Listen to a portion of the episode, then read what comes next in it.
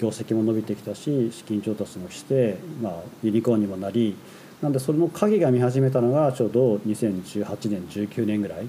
ていうのがまあ若干こうまあ少しネガティブなトーンにあのメディアでも取り上げられてきていて、でそんなさなかにあのまあ皆さんご存知の方はご存知のゲームストップ騒動が起きたみたいな感じです、ね。はいはいはい、まさにゲームストップですね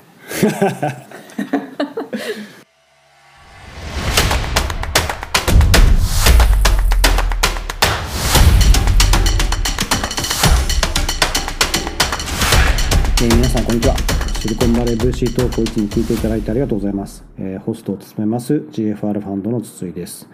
えっと、さて前回は仮想通貨の大手取引所であるコインベースを取り上げたわけですが今回も同じようなフィンテックのですねロビンフットを取り上げたいと思います。両社ともすでに IPO 申請をしており、えコインベースは来週、そうですね、実はもう間近ですね、来週、え14日に、4月14日にダイレクトリスティングで上場。ロビンフットは今四半期と言われています。ロビンフットは、えーと、アメリカでは手数料無料で投資ができるアプリとして圧倒的な人気を誇ってます。今年頭にはちょっと残念ながらゲームストップというあの騒動でかなり世間から厳しい目で見られてしまいました。えー、ただ創業は2013年とまだ8年ですね。そのロビンフッドがどのようにして始まったのかゲームストップではなぜその投資家や行政から批判を受けることになってしまったのかその辺りを今日は見ていきたいと思います。ホストを務めますのはいつものメンバー DNX ベンチャーズの野村さんハイクベンチャーズの安田さん、えー、GFR ファンドの筒井の3名になります。それではどうぞ。えーと、今日はロビンフットということで、えーまあ、すでに結構皆さん常連の方々なのであまり説明する必要がないかもしれないですけれどもいつも通りですね、えーと、シリコンバレー、えー、在住 VC の3名が、えー、今ですね話題のスタートアップとかテクノロジーについて話すというルームになってまして、えーと、GFR ファンドマネージングパートナーの筒井さんと、えー、ハイクベンチャーズファンディングパートナーの安田さんと、えー、私 DNX ベンチャーズ、えー、 Director of Partnerships の野村でお送りいたします。で最初のお願いします。最初の30分から40分ぐらいで、えー、と会社の成り立ちですとか、えー、ここまでのですね足、えー、道のりというところを、えー、共有していって最後にディスカッションという形で、えー、進められればと思います。でこちらの、えーと、ルームの題名にもついている通り今日は、えー、手数料ゼロのですね投資アプリ Robinhood、えー、上場間際ですねということでお話をしていきたいと思います。で今日あまずですね創業者、えー、ストーリーからいつも通り入っていきたいと思いますが、えー、じゃあ筒井さんお願いできますか？はい。じゃあここからやりますがちなみに今日はあれですねあの気になるニュースシェアシリーズはやらなかったですね。ごめんなさいコロナのワクチンの話で。大体された。OK わかりました。いろすごいシェアシェアいやいいっすいいっす。すごい考えたんだけどまあいいですいいです もしせっかくなのであればしてください。そしたら2分ぐらいで。いや大丈夫です。大丈夫ですか？ロービングといきましょう。最後に。収まり悪くなりそうですけどなんとなく、あのー、はい。じゃあ創業者。ですか？本当に。はい、最初からいきましょう。はい。えー、っとロビンフットはあの2人の創業者が、えー、っといてですねで1人はブラッド・テネブっていう人ともう1人はベイジュ・バット、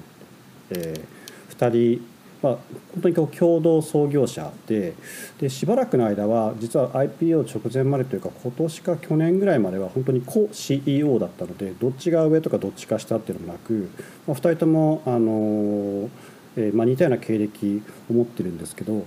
えー、それぞれじゃああのまずじゃあブラッドの方からいきますね。ブラッドは現在の CEO ですね。で最終的にこのベージュっていうのが、えー、とステップダウンしてあの CEO からステップダウンして、えー、と今の、えー、と CEO はこのブラッド・テネブっていうふうになってます、まあ、何度か例えばテレビに出てたりとかあとクラブハウスとかにもたまに出てたりするんでちょっと顔とか見たことある人もいるかもしれませんが、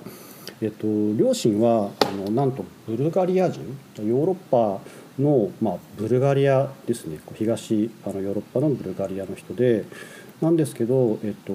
あのお父さんもお母さんも父親の母親もあのワールドバンク世界銀行ですね。世界銀行でもう20年とか25年とか勤めてたような人でで父親は経済学者だったそうです。で、まあ、多分すごいアカデミアな家庭だったと思うんですけどあのブラッドが生まれた後に、えっと、1991年ちょうどだから湾岸戦争とかその辺ですよね。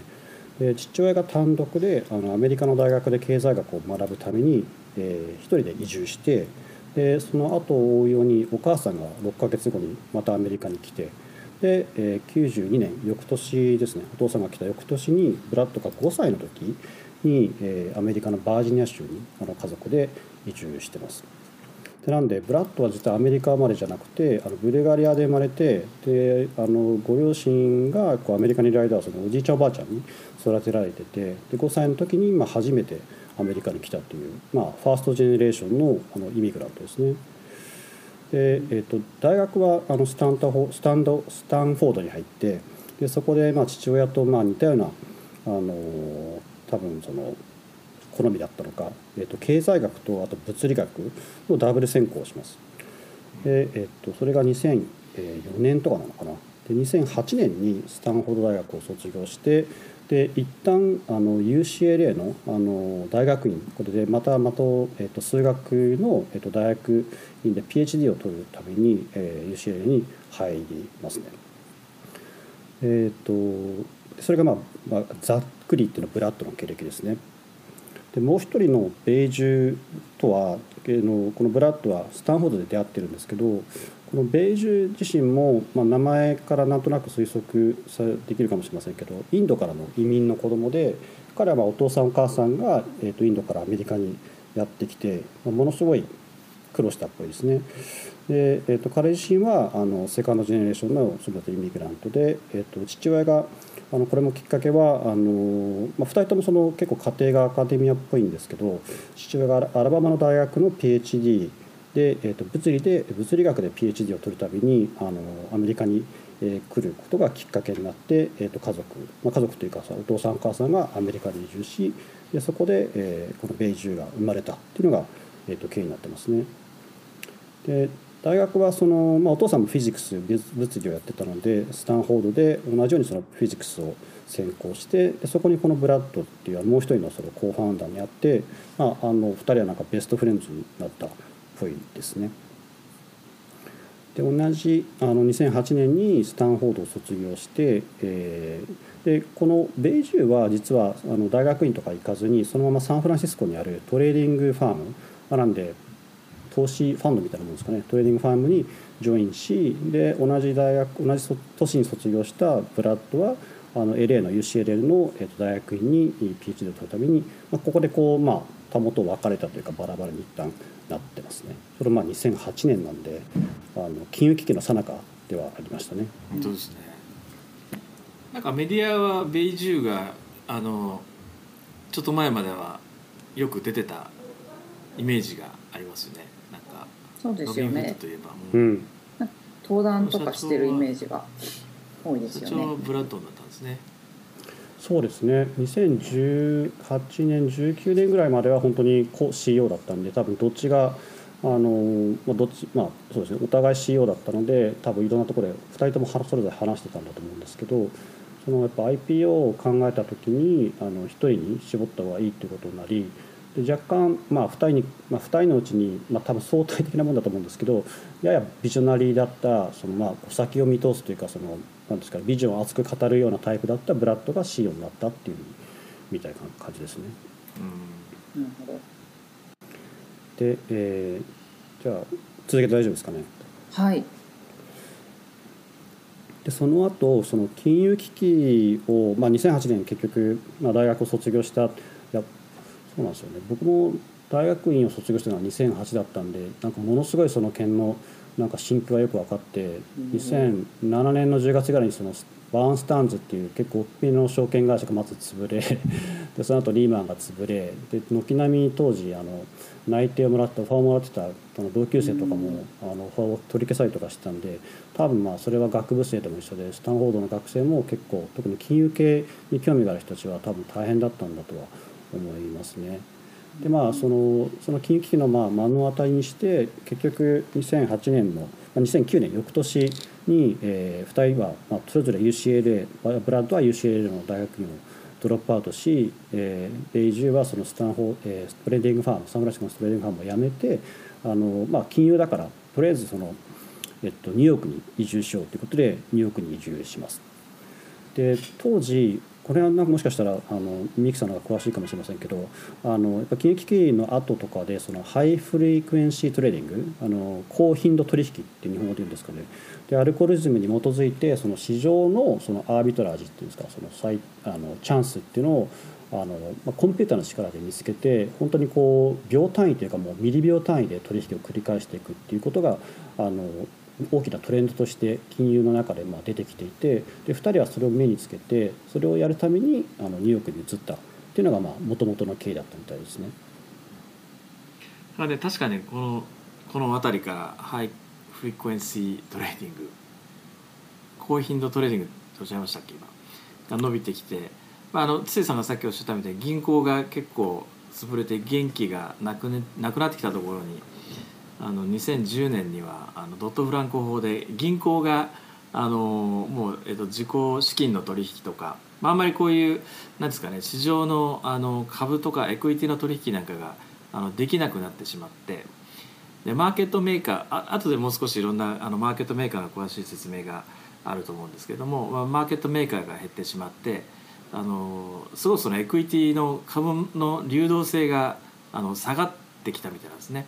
そこであのこのハイフレクエンシートレーダーたちが出てきてその流動性があのこう停滞したところを、まあ、彼らがうまくその市場の、まあ、隙を埋めてでそこからあの、えっと、大きくなっていくみたいですね。うん。なるほどね。でそのそうですね。 high frequency trading の、えーまあ、ある意味このヘッジファンドなのかその trading firm っていうのを自らあの作ろうとしたのが2009年でなんか会社の名前をセレリスとかっていうふうにつけてたらしいんですけどそれをまああの自分たちでどの投資をそれでやっていてでその間いろんなその銀行だったり他の証券会社と多分付き合うようにあのヘッジファンドとか付き合うようになったみたいでで彼らがもともとその2人ともその physics だったり math とか多分数字にも強いしあのいろんな多分そういった高度な金融知識があったんだと思うんですけどあのそういった銀行とかヘッジファンドがこれからその HT HFT high frequency trading をやるためにその簡単にその、まあ、戦略というか投資戦略っていうのをあの考えれば実際にそれをできるようなツールっていうのを提供のし始提供し始めます。もともと要は自分たちがヘッジファンド的な存在だったのがあの逆に今回はそういったヘッジファンドとかをお客さんにした B2B のツールを売るっていうなんかビジネス変わって、まあ、それをまあ会社をクロノスリサーチっていう会社で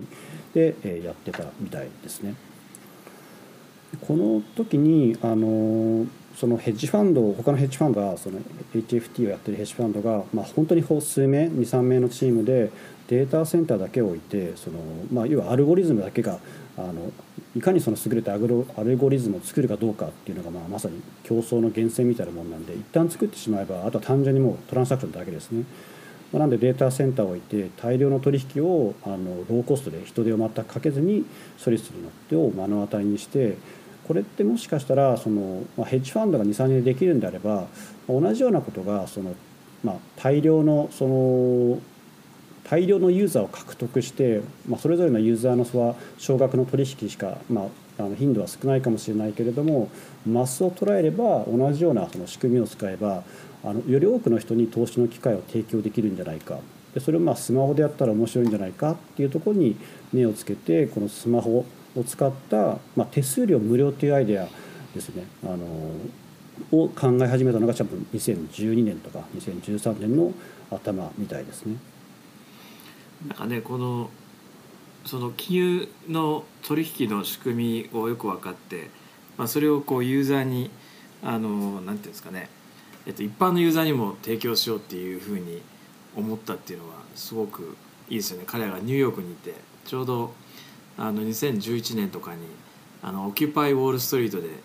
あのすごかったじゃないですか、うんうん、まあ、銀行が潰れて、まあ、結構助けてもらって、まあ、また、うん、あの儲けてるみたいなので、えっとまあ、そういう金融機関があのものすごい複雑なツールとか仕組みを使ってお金を儲けてるんですけど一般の人たちからはそういったものが手が届かないといったところにあのユーザーに簡単に同じ仕組みをあの、まあ、フリートレードであの提供してみようというふうに思ったっていうのは、まあ、こういうあのオキュパイ・ウォール・ストリートみたいな流れで、えっとまあ、そういうのにちょっと嫌気がさしてたのかもしれないですよね。うんなのであの、まあ、ロビン・フッドっていう名前であのお金持ちからお金を奪ってこう貧しい人にあの配るみたいなあのブランディングにしたっていうのもすごくうん象徴的な、あの印象がありますね。うんうんこのオキュパイ・ウォール・ストリートについて少しあの簡単にご説明いただくことできますか？どういう動きだったかっていう意味で言うとオキュパイ・ウォール・ストリートはあの、まあ、ウォール・ストリート反ウォール・ストリートの流れですよね。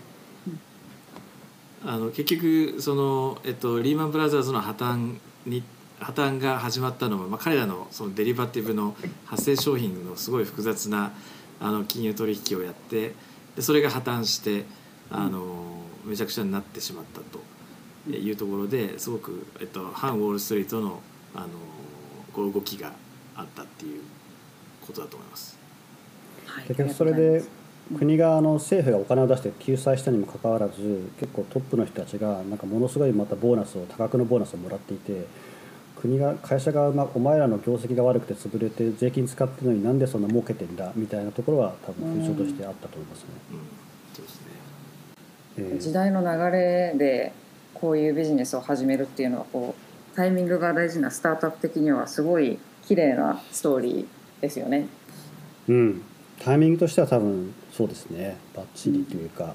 多分そういった風潮を肩で感じ取って、まあ、名前は本当に、まあ、後々この名前があのゲームストップの騒動の時とか結構なんか足かせになってた感じはありますが まあ、まああのね、金持ちからお金を取ってあの貧しい貧しい人にこう分け与えるみたいなところは多分感覚的にはあの、まあ、創業当時はまさにそれを目指してたんでしょうね。でじゃあそのロビン・フッドのその創業のところでであのロビン・フッドの創業の時にまあなんか面白いのは彼はニューヨークからカリフォルニアに戻るんですよね。スタンフォードにまあもともとスタンフォード出身だからっていうのもあるのかもしれませんけどあの一旦そのライセンス、まあ、結局その証券会社ブロッカレッジファームを始めるにはあの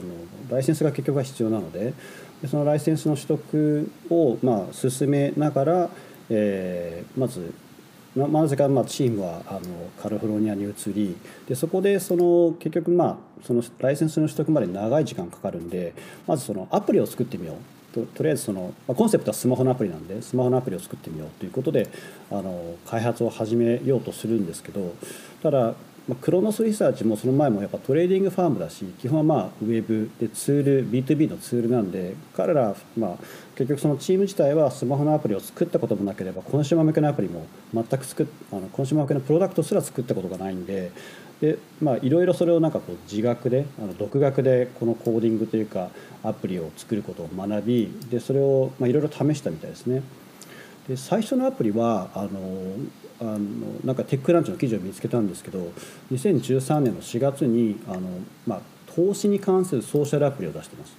でそれは投資ができないんですけどお互いあのユーザーが他のユーザーをその例えばフォローしたりとかどんな株がいいのかっていうのをなんかディスカッションアプリ上でしたりとかであとあのフィナンシャルアドバイザーみたいな人たちがどの株買ったらいいかっていうのをそのアプリ上でこのあの発表してでそれがまあちゃんとあの、まあ、パフォーマンスがいいかどうかっていうのをトラックしたり、まあ、フィードバックを、えっとまあ、シェアしたりっていうことができるようなアプリだったみたいですね。ただまあそのアプリ自体はあまりうまくいかずにあの結局もともとのその目的はあの手数料無料の投資アプリを作ることなんででそれに向けて、えー、あのお金の調達を、えー、多分2013年の夏から秋ぐらいに、え、始めます。でその背景はやっぱこのブロッカレッジのライセンスを取るにはある程度やっぱりバランスシートにお金がある必要があったらしくて、まあ、なんでそういう意味でまず資金が必要っていうことがあの、まあ、資金がないとはそもそもライセンスが取れないっていうなんか悩ましい状況でで、えっと、一旦声をかけ始めたみたいですねただやっぱり想像にあの、まあ、想像するに固くなあの難しくなくプロダクトすらないライセンスもない あのプロダクトの、まあまあ、ユーザーもちろんいないっていう状況だったんで多分すごいあの資金調達は苦労したみたいでなんかなあのポッドキャストで言ってたんですけど75の投資家と話して、まあ、全てノーあのノーを食らってで最後のまあ3社が、えーまあ、結局その合計で3ミリを出してくれた。らしいんですけど、まあ、それが、まあ、ある意味名前的には素晴らしいんですが Google ベンチャーズと、えー、インデックスとあとアンドリーセンの3つだったっていう感じですね。すごいですね。75件で70最初の72件はノーって言われたんですね。いや 75件に 75件ノーと話をした。75件にノーと言われて最後にグーグルベンチャーとインデックスとアンダリーセンが OK したっていうのはすごいですね。うん。まあ最後なのかちょっとその順番は分かんないですね。分かんないですけどまあでもなんか分かんないですね。なんかグーグルグーグルの創業者も2人ともスタンフォードで2人ともアカデミア出身で1人が移民でみたいな感じでなんかこう似た雰囲気を感じたのかもしれないですね。まあこいつは何かやってくれるんじゃないか。で結局、まあ、スタートアップという観点ではみんな3社目の企業なので、まあ、ある意味こう経験してるといえば経験していて、まあ、結局資金調達も多分採用もそんなにしてないと思うんですけど、まあ、ビジネスはまあ分かってるかもねっていうところがあったのかもしれないですね。で、えー、でそれがまあ2000結局その資金調達を発表したのは2013 2013年の12月なんですけど、まあ、多分おそらく10月11月には決まってたんだって気はします。でその間まあ多分ライセンスの取得はまだだし、えー、プロダクトも開発アプリの方はまだ開発中なんでまず一旦あの試しにウェブサイトそのブラウザのウェブサイトを作ってみようっていうことでなんかロビンフット .com っていうあの URL を取って、えっと、でそこでローンチをしたみたいですね。でそのタイトルになんかあのウェイトリストに、まあ、サインアップしてくださいっていうのが多分主目的なんですけどその画面上にデカデカとそのロビンフットzero commission stock trading stop paying up to 10 dollars per share per trade 要は無料ですっていうことをアピールしたらしく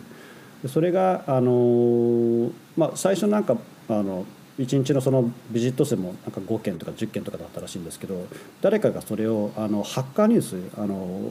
ポール・グラハムがやってる Hacker News にあの載っけたらしくてでそれ以降ものすごいあのサインアップがあの増えたらしいですね瞬く間に多分10万20万いったっていう感じみたいです。まあ、やっぱりすごいですねこの無料あの当時だと一番進んでいると言われたのってあのチャールズ・シュワップがなんとなく、うん、あの一番いいみたいにあの、まあ、僕の周りの人たちなんか聞いても言ってたんですけどね、まあ、彼らは無料じゃなくて実際そのチャールズ・シュワップが無料化できるのは2019年なんであの、まあ、それから6年、うん、6年かかってますもんね。で彼らはまあ一応ディスカウントブローカーで、まあ、他社に比べると安いというふうには言われてたんですけどやっぱりあの無料っていうのは衝撃的な衝撃的でしたよね。うん、そうですよね。うん。まあちょっとその辺あの後々結構そのオンラインネット証券の話をなんかまた他のタイミングでできればと思うんですけどあのロビンフットに戻ると、えっと、ロビンフットは、まあ、そういったそのサインアップをどんどんどんどん、えっとまあ、ウェイトリストですけどしていてであのその後2014年の9月半年後あ、まあ、1年近くがとかにちょうどシリーズ A をやるんですけどまたこれまたインデックスがリードして13 million を、えー、と post-money で62 million 約65億円ぐらいですかね。でまあ、この時までにもうウェイトリスト上には50万人。50万人っていうのはすごい人数ですよね,、うん、ね。50万人のウェイトリストがいてで僕もこれなんか覚えてるんですけどその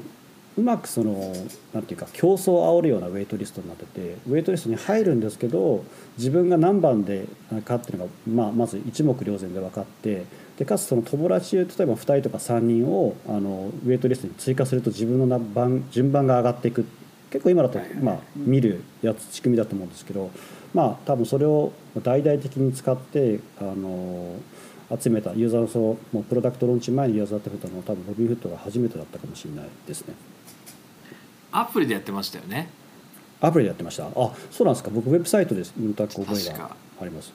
あウェブサイトだ。まあでもね、うん、株も取引しないのに何の、うん、何もないサイトにやっぱりたまに見に行ってましたもんね。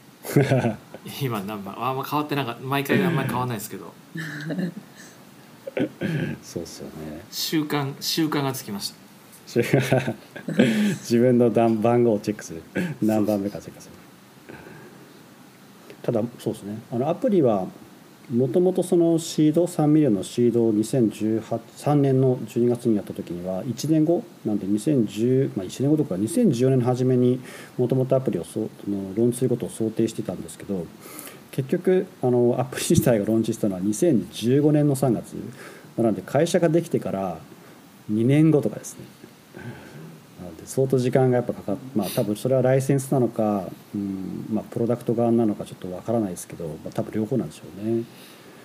まあ、ただその頃までにはもう、えっと、100万人ウェイトリストに人が乗ってたらしいのでまあすごいですよね。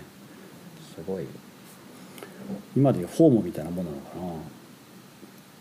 そうですね。とりあえずとりあえず乗っけ乗っちゃおうっていう。うん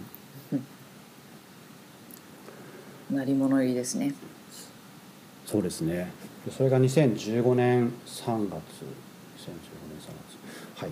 でそこからもう本当にあのーまあアプリがローンチすればもともとサインアップ100万人してるんで、まあ、あれよあれよとあのユーザー数が増えてってで、まあ、それと同時に資金調達もどんどん加速していってまあ2015年にはまあシリーズ B をやり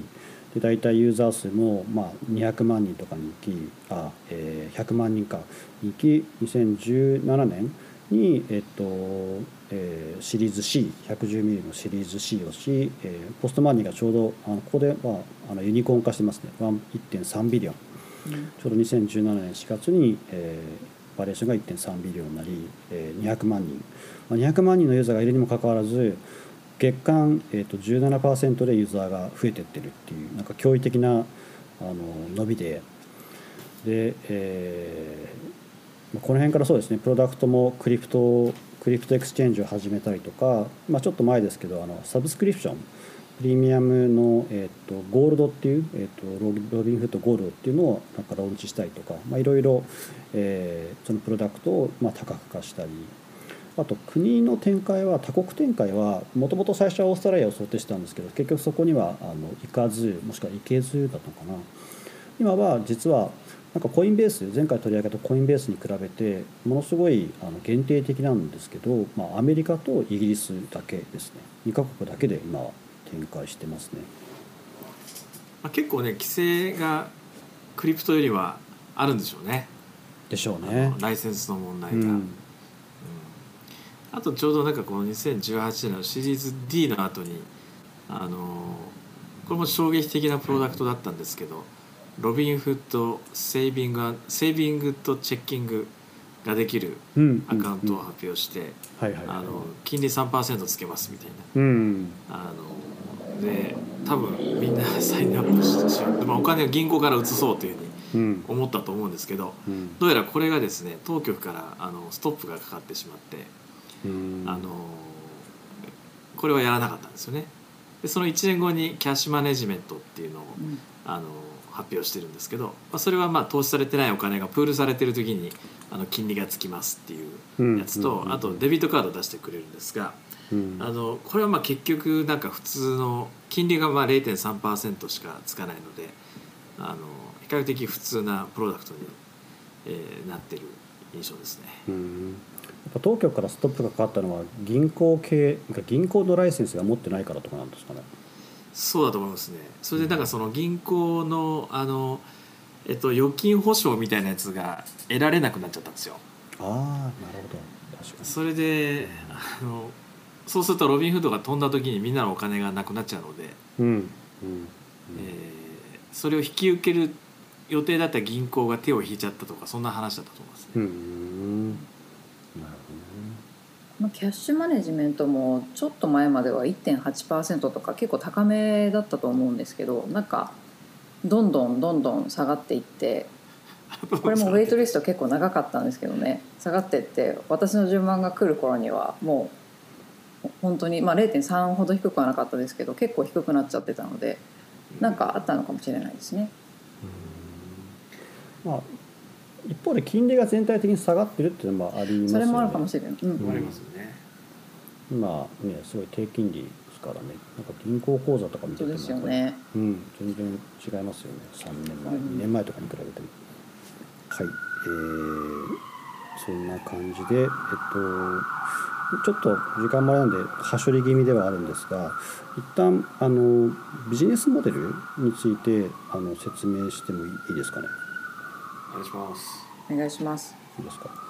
えっとまあ無料で、まあ、手数料無料なんでじゃあ何で儲けてるのかっていうのが多分あのみんな疑問にまあ実は僕もあのなんとなくはしたんですけど今回ちゃんとリサーチしてそれがよく分かったんですが、まあ、分かりやすいところでいくとあのまずあの口座を開口座を開設するとあのお金を、まあ、ユーザーお金を入れるんででそこで、まあ、すぐ買う人もいればしばらくそのまま買わない人もいて株あの株とかを買わない人もいてそしてそのキャッシュが眠ってるわけですよね。で彼らはその眠ってるキャッシュをあの投資え金融商品に投資をしてそのまあ利率でまず収入源としてまず、えー一つあるみたいですね。でもう一つはあの、まあ、同じような話なんですけどそのユーザーが株を買った後にその株自体は、えっとまあ、株券が眠っている状態なのででそれを、まあ、プロのトレーダーがその空売りとかそのショートセルとかする時にあの、まあ、ちょっと金融あんまりこう深く入らないですけどあの貸し株といってそのから、まあ、最初にその空売りする時に売らなければいけないんでその売る人のために、えー株を貸してあげるっていうことをしたりとかでそのまあ手数料を取ったりとかっていうのが2つ目ですね。でこの2つは多分ある程度、まあ、多分どこの、えっと、他の証券会社もできることでもあるし、まあ、ロビンフットもまあ自らやってますね。でもう一つは、えっと、これはまあロビンフットがある意味発明したわけじゃないんでしょうねあのさっき言ったそのゴールドっていうそのプレミアムサービスですねでこれはまあ導入時はなんかティアがあったりそのなんか松竹梅みたいなそういうだからティアがあってたりとかしたんですけど、えー、とたった今はもう、えー、と一定で、えー、と月5ドルですね。月5ドル払うとあのいくつかまあ特典がついてきて例えば、えーモーニングスターっていうその著名なリサーチ会社のそのリサーチの、えーとえ資料とかを見れるようになったりとかナスダックからより深いレベルでのそのデータをもらえるようになったりとかあとあのもともとそのお金預けてからその取引開始するまでって45日待たなきゃいけないんですけど、まあ、この5ドルを払っていけば、えーすぐに、えっと、24時間以内に取引が開始できたりとかですねでそういったその、まあ、プラスアルファのサービスを提供することで、まあ、月5ドル払ってもらっているっていうのが3つ目。で、えっと、4つ目がですねあの多分これまで結構ロビンフッドが批判されてる一つであの売上の収入としても多分圧倒的にマジョリティというか半分以上占めるんだと思うんですけど payment for order flow っていう PFOF、まあ、略して PFOF 日本語だと何ていうのかなちょっとあの分かんないですけど、まあ、何が起きてるかというとあのまずそのアプリ上で、えっと、ユーザーがそのオーダーを、えーまあ、すると、まあ、買うであったりあの、まあ、買って買っても、まあ、売ってもいいんですけど買う時にそのオーダーをロビンフッドは取りまとめてあの、まあ、そのままかのロビンフッドが取引所 exchange で、えっと、その、まあ、オーダーがあった株を買うわけではなくて一旦マーケットメーカーと呼ばれる違うプレイヤーにそのオーダーを流します。でそのマーケットメーカーっていうのはあの、まあ、具体的な会社でいうと,、えー、とシタデルとかあとトゥーシグマとかなんか、まあまあ、ヘッジファンドでもありそういったマーケットメイクもしているっていうところででこれは、まあ、グレーな存在というかもちろん規制もされてるし、まあ、あのそういった金融のそのシステムの一部ではあるんですけど、まあ、あのマーケットメイクを自分たちでするっていう観点では、まあ、何をしてるかというとこの会社はこういった会社の人たちはお互い、まあ、買い手と売り手を自分たちであの集めてきてで自分たちの中でそのマーケットをある意味自主運営しているような人たちですね。でそれこにロビンフッドはあの大量のオーダーを流していてで彼らはその大量のオーダーが来るとあの取引の量がまあ増えるんで、えーそうするとまあ彼らも儲かるっていう観点であの逆にロビンフッドにもしくはまあ他の証券会社でもいいんですけどオーダーがくれた人にあのものすごいちっちゃな手数料っていうかあのすごい薄い手数料ですね1オーダー数セントとか数十セントみたいなお金を払っている、えーみたいです。で、えーこのマーケットメーカー自体は、まあ、自分たちでそのマーケットを作ってるんでその中のまあ買い手と売り手のそのプライスのその違いですね。価格の違いから儲けてるみたいなんですけどあの実際にはそういった裏にはあのロビンフッドみたいなあの大手のあの取引やってるそのブローカーがオーダーを流すことで、えーまあ、彼らとしてもまあメリットもあるしで代わりにあの、まあ、売上というか対価として、えー、お金をちゃんと一丁だったり払ってる。でこれが多分ロビンフッドはあの売上のその半分以上を占めているみたいですね。広告のあの ad exchange みたいな感じですね。広告の ad exchange そうですね。確かに。あのマーケットメーカーですよね。ね。でも基本的にはみんなここに出してますもんね。そのロビンフッドだけがやってるっていうことじゃないですもんね。やってるこことのないですね。行為自体は。うん、あのシュワブとかアメリトレードとか。出してます。ね出してますもんね。うんまあ、なんでじゃあロビンフッドだけが批判されるのかっていうと、あのそこは多分まず量が圧倒的に多いから、あの多分他の証券会社とかブローカーは多分この PFOF あのから来てるレベニューって多分10%とか20%らしいんですけどロビンフッドは基本的にその、まあ、無手数料無料ということを謳ってるんでマスにリーチしてるんでそのものすごい数のオーダーが来てるからなんで、まあ、オーダー量も多分半端ないんだと思うんですよね他のブロッカレージに比べると。でそれを全てまああのほぼ、まあ、流しているねマーケットメーカーに流してるんで売上の半分がそこから来ちゃってるっていうのがあの多分批判されて、まあ、批判されるっていうどうなんですかね。これをまあ、まあ、それを多分もう一つは、えっと、誰にも言ってなかったというか、まあ、それを手数料無料というふうに歌っておきながら裏ではそういったある意味あの業界的にはまあ別に適法なんですけどちょっとグレーで分かりにくいことをしているという観点でもともとは2018年10月にブルームバーグがそれをすっぱ抜いて実はロビンフッドって手数料無料って言ってるけど裏でそのオーダーを流すことで売り上げを稼いでるんだよ。その売り上げが半分以上あるんだっていうことを記事で暴露して、まあ、それが若干問題になった、まあ、多分ことの、まあ、ロビンフッドがちょっと批判され始めることの始まりみたいなのがそれですね。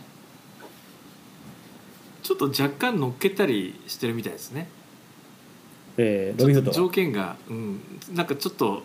あの条件がユーザーにとっては悪いんですけどマーケットメーカーとかにはよくてロビンフッドの手数料が少し増えるようなあの値付けになってるみたいな記事もありましたねちょっと定かではないですけど、うんうんうん、そうですね。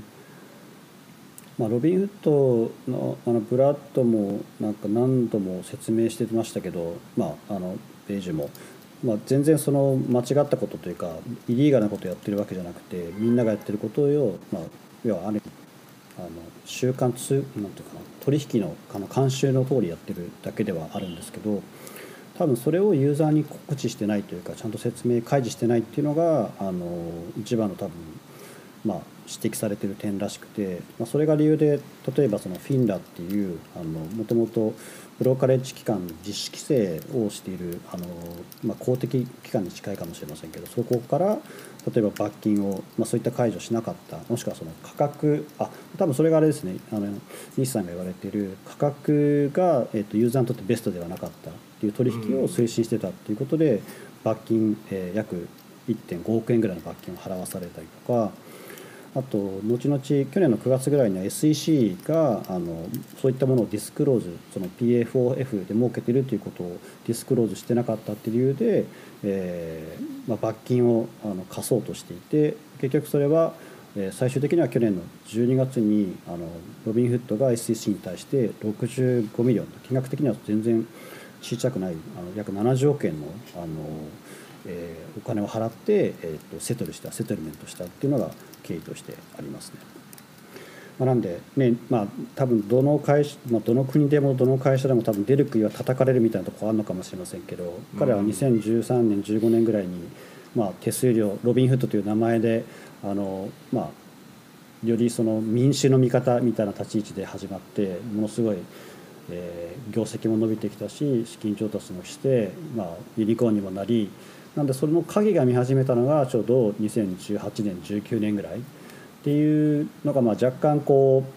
うまあ少しネガティブなトーンにあのメディアでも取り上げられてきていて、うん。でそんなさなかにあの、まあ、皆さんご存知の方はご存知のゲームストップ騒動が起きたみたいな感じですね。はいはいはい。まさにゲームストップですね ミキさんちょこちょこちょこそういうの挟んできますよね。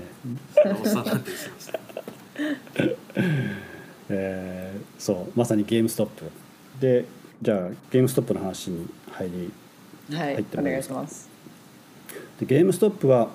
まああの結構まあいろんなところで書かれてるんで大まかだけ伝える、まあえー、と説明するとその、まあ、レディットっていうあのあのアメリカ日本でまあ2ちゃんみたいなその、まあ、掲示板ですよね。オンライン掲示板であの、まあ、一定のそのユーザーが、えっと、ゲームストップの株が空売りされている、まあ、要は今後そのから、えっと、ゲームストップがどんどんどんどん株価が下がっていくっていうことを、えー進めているヘッジファンドがいくつかいてで彼らもまあある意味まあ、ギャフンと言わせたろうっていうんじゃないですけどあのまなんとかそういったヘッジファンドや金持ちの人たちに、えーまあ、民衆が仕返しをしようみたいな多分動きもあってでそのゲームストップの株を逆に買っていくわけですねでそれをまあみんなに投げかけてあの呼びかけてみんなでこれを株を買ってこのヘッジファンドを困らしてやろうと。でヘッジファンドは空売りをしてるんで、まあ、例えば20ドルの株を、えっと、すでに売っていてでそれをまあ10ドルに下がれば10ドルで株を買ったことにして、まあ、ギャップで10ドル儲けるっていうことが起きれるんですけど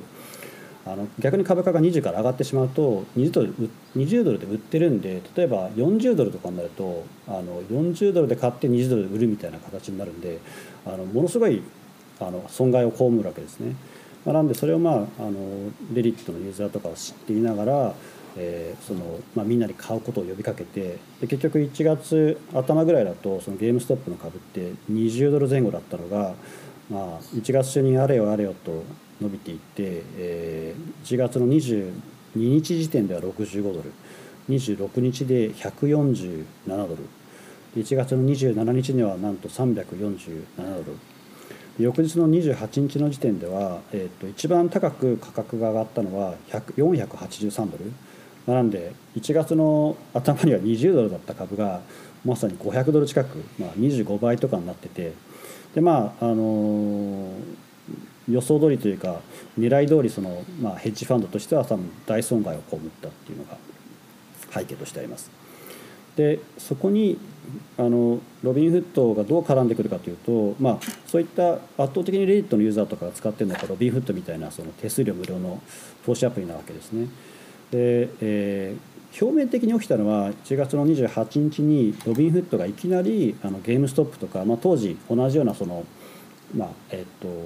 買いの対象になってたあの AMC っていうあの、えっとはいはいはい AB 映画館の映画館とかブラックベリーとかノキアとかああいったまあある意味こうちょっと古い会社が全てまあ13銘柄を取引を停止したんですね。でそれだけじゃなくてあの取引を停止した停止したのは実は買う方だけを規制してで売るのは OK だったんですね。でそれは何が起きるかというと買うのがダメだと結局その株価はどんどんどんどん下がっていっちゃうんで、はいはい、まあ、う買えば買うほど価格は株価は上がっていくじゃないですか。でも逆に買うのはダメなんだけど売るのは OK だからどんどんどんどん売る人は増えていってでそうすると株価はどんどんどん下がってくるわけですね。で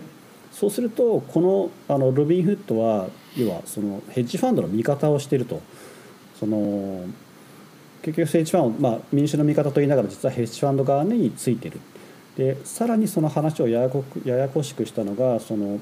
そういったヘッジファンドにつながってる人たちがあの、まあ、シタデルってさっき言ったマーケットメーカーだったんですね。でマーケットメーカーにが実は彼らはまヘッジファンドもヘッジファンド的なあの商売もしてるんであの実はそういったヘッジファンドからもしくはシタデルみたいなところからプレッシャーを受けてそういったことを要は損害をミニマイズするために彼としてはまあ人々に売らせたいのでだから買うのだけを規制させてで、えー結局ヘッジファンドに味方したんじゃないかっていうのはやっぱりそのお客さんなのであのロビンフッドが売上げの半分をもらってるのはシタデルとかのヘッジファンドのマーケットメーカーなんで、えー味方したんじゃないかって言ってものすごい、まあ、ツイッターとかすごかったですねあの日の。マーケットメーカーもシダテルのお客さんなんですよね多分。そうなんですよね。えーとシタデル自体がマーケットメーカーです。ヘヘッジファンあごめんなさい。ヘッジファンドが。なるヘッジファンドがそうです。マーケットメーカーのシタデルとかのお客さんです。ほど。そこは怪しいですね。それは超怪しいと。でなんかと28日とか29日とかなんかいろんななんかツイッターが、まあ、あの流れていてセコイアが実はプレッシャーかけたんじゃないかとかロビン・フッドに対してあとなんだっけなアンドリーセンが結局プレッシャーかけたんじゃないかとかなんかいろんなそのなんか憶測が飛び交っていて何が本当かどうか分かんないような時でしたね。あのパートナーがお金預けてるとかっていう話でしたっけ？ヘッジファンドに そうそうそう。確か。確か。なんかよくわかそれの文脈が僕も分からなかったです。いろいろありますね。いろいろありましたね、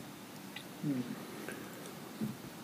で最終的にこのあのロビン・フッドはその、まあ、国会にも呼ばれ国会あのホワイトホワイト国会か議会にも呼ばれ議会のその証言5時間にわたるなんか証言をしたりとか、まあ、いろいろこういろんなところに引っ張り出されて説明とかをさせられてたんですけど多分一番分かりやすかったのはあのあるタイミングでクラブハウスにイーロン・マスクが出てきてあのまさに第1回で取り上げたクラブハウスで、えっと、グッドタイムショーですねグッドタイムショーっていう結構ユーザーが始めてあのものすごい人気が出たショーでそこにまあイーロン・マスクがゲスゲストで初めて来てでその後半に、まあ、なぜかロビン・フッドのこのブラッドが呼ばれたんですよね。でそこの、まあ、ロビン・フッド、まあ、クラブハウスの中でイーロン・マスクがブラッドに対して説明を求めるみたいななんか面白いあの風景があってでそこで結構ブラッドがちゃんと説明してたんですけど、まあ、結局何が起きたかっていうとそのロビン・フッドみたいなブロッカレッジファームっていうのはそのクリアリングハウスその本当にこう、えー、と規制というかトランスアクションをあの見守っている監視するような機関ですね、まあ、自主自主機関らしいんですけどそのクリアリングハウスに対して毎朝毎朝毎日ですね一定の過去のその取引にあの前の前の日の取引に応じて一定の金額をちゃんとそのトランスアクションがなされるっていうそのまあ、担保のためにお金を預けなきゃいけないらしいんですね。でそれが1月28日まさにロビン・フッドが取引を停止した日にあの朝大体それがまああの、えー、朝一の東海岸時間、えー、で西海岸の時間だとあと朝の8時ぐらいあ、えっと、3時ぐらいらしいんですけどその時にあの連絡を最初に受けた金額が、まあ、3ビリオン3ビリオンですね約30億円3000億円かそれまであのロビン・フッドがそもそも調達した金額が2ビリオンだったんで、まあ、結構なんか大きなインパクトですよね。足りないですね。全然足らないですよ、うん、でそれがまあ交渉の結果、えー、まず3ビリオンが、えー、と1.4ビリオンになりでその1.4ビリオンでもやっぱりロビン・フッド的にはあの難しいんで、えー、そこでこの自主規制が入るんですけどその、まあ、13の銘柄を、えーとまあ、買いを規制することによって、えーまあ、取引を要はそのボリュームを下げると。でそうするとまああの collateral というかその担保も金額も下がるんで結局その提案をすることによって、えーと、金額がもともと3 billion だったのが700 million まで下がったらしいですね。でその700 million を朝ちゃんと、まあ、6時まで6時なのか何だかな届けて、えーまあ、送金して初めてその日の取引が開始できるらしくてでそれをまあする時間がもともと朝の3時からの攻防なんで 数時間しかなくあのできるだけそのユーザーにとって、まあ、デメリットがない形にすると、するためにはそうせざるを得なかったっていうのがブラッドの説明ですね。なるほどですよね。てか全然そんなのわからないからなるほどなと思いましたね。ねなんかあのアンダーレイセン・ホロビッツとかでも書いてましたねブログにこのセトルメントがどういう仕組みなんだみたいな。うん。あそうなんですね。それは読んでなかった。な、でまあブラッドがしたのはなんかその売りを規制するっていうのは最もやってはいけないことらしくて結局お金をまあその売りを規制すると株をお金にするわけで、まあ、お金にするってことは何らかの例えば、ね、生活がかかってる人たちもいればあの、まあ、何らかのお金で多分お金が必要だから理由でお金が必要だからあの売り売ってるわけでそれをなんか規制するっていうのはもしかしたら生活を危機に脅かすかもしれないのでなのでそれは絶対避けたかった逆に買う方はお金をまあ投資する側だけなのであの、まあ、要はお金を株に変えるっていう観点では、まあ、もうちょっとそのユーザーにとっては余裕があるだ待てるっていう人たちだからそういうまあ決断にしたっていう説明をしてましたね。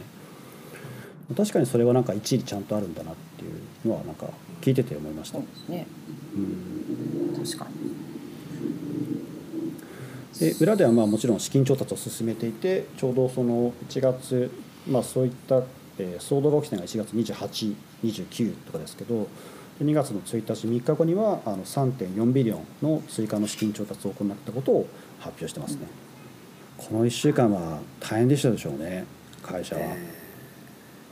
でもまた同じもうちょっと何倍かの規模が起こる規模の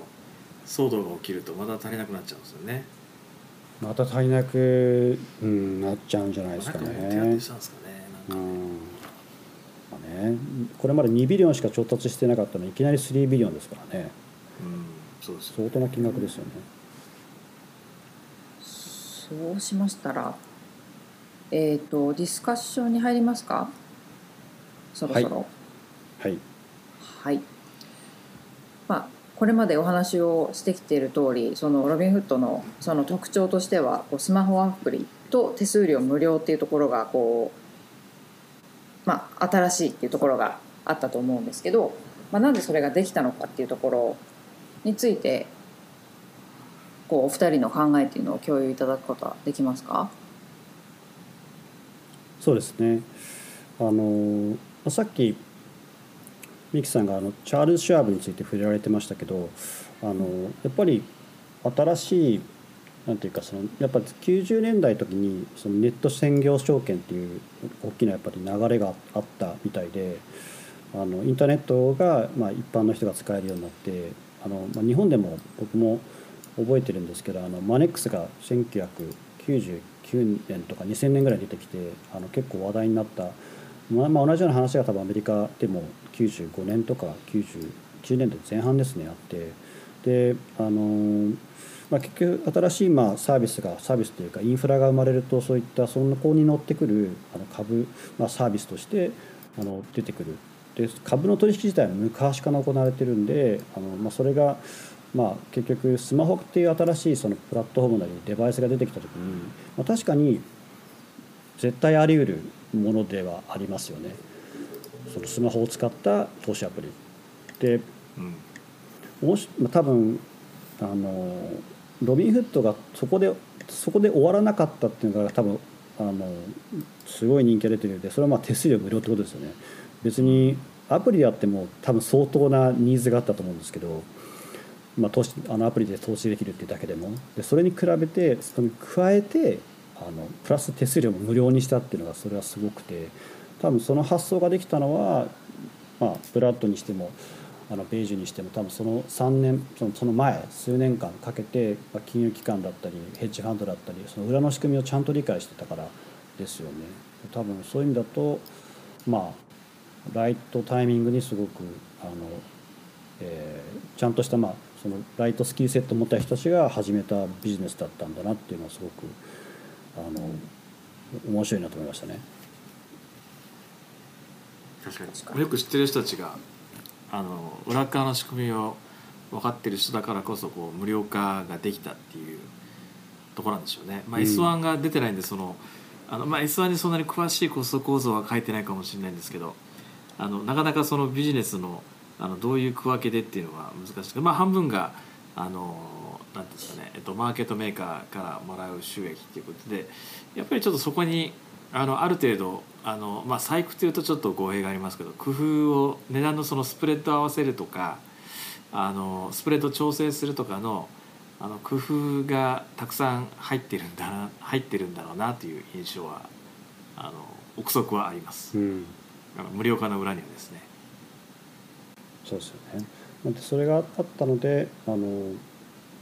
なんか面白いデータがあって例えばチャールズ・シュワーブとかはあの、ま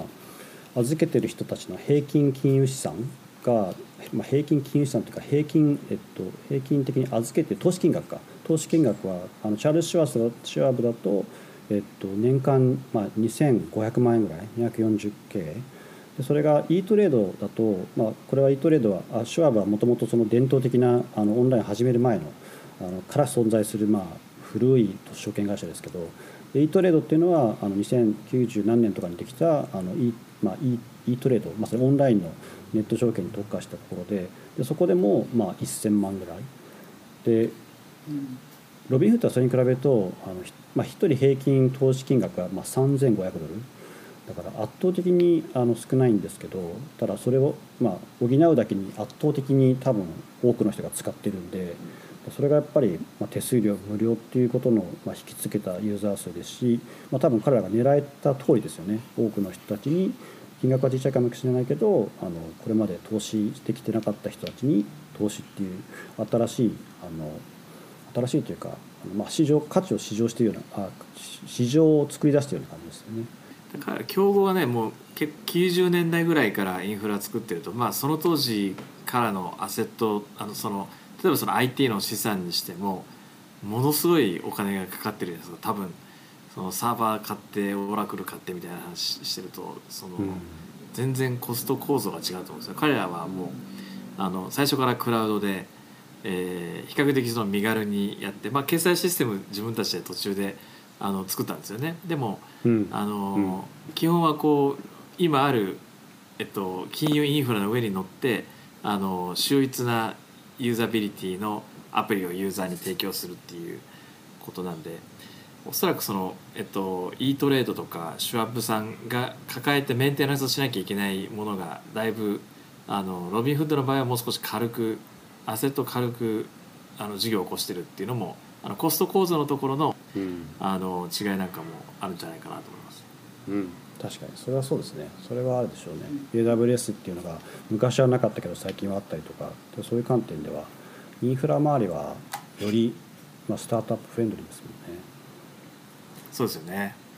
それであれですよね。若い層とか投資やったことない人たちを引きつけるっていうのはすごいいいことである一方それのこう裏返しであんまり慣れてない人がやるからこういろんなリスクもあってで彼らのロビンフットってこう手数料無料な代わりにカスタマーサポートとか電話のサポートとかがなかったらしいんですよねもともと。でその辺がこう、ねうん、コンズで挙げられるこうネガティブなポイントとして結構挙げられる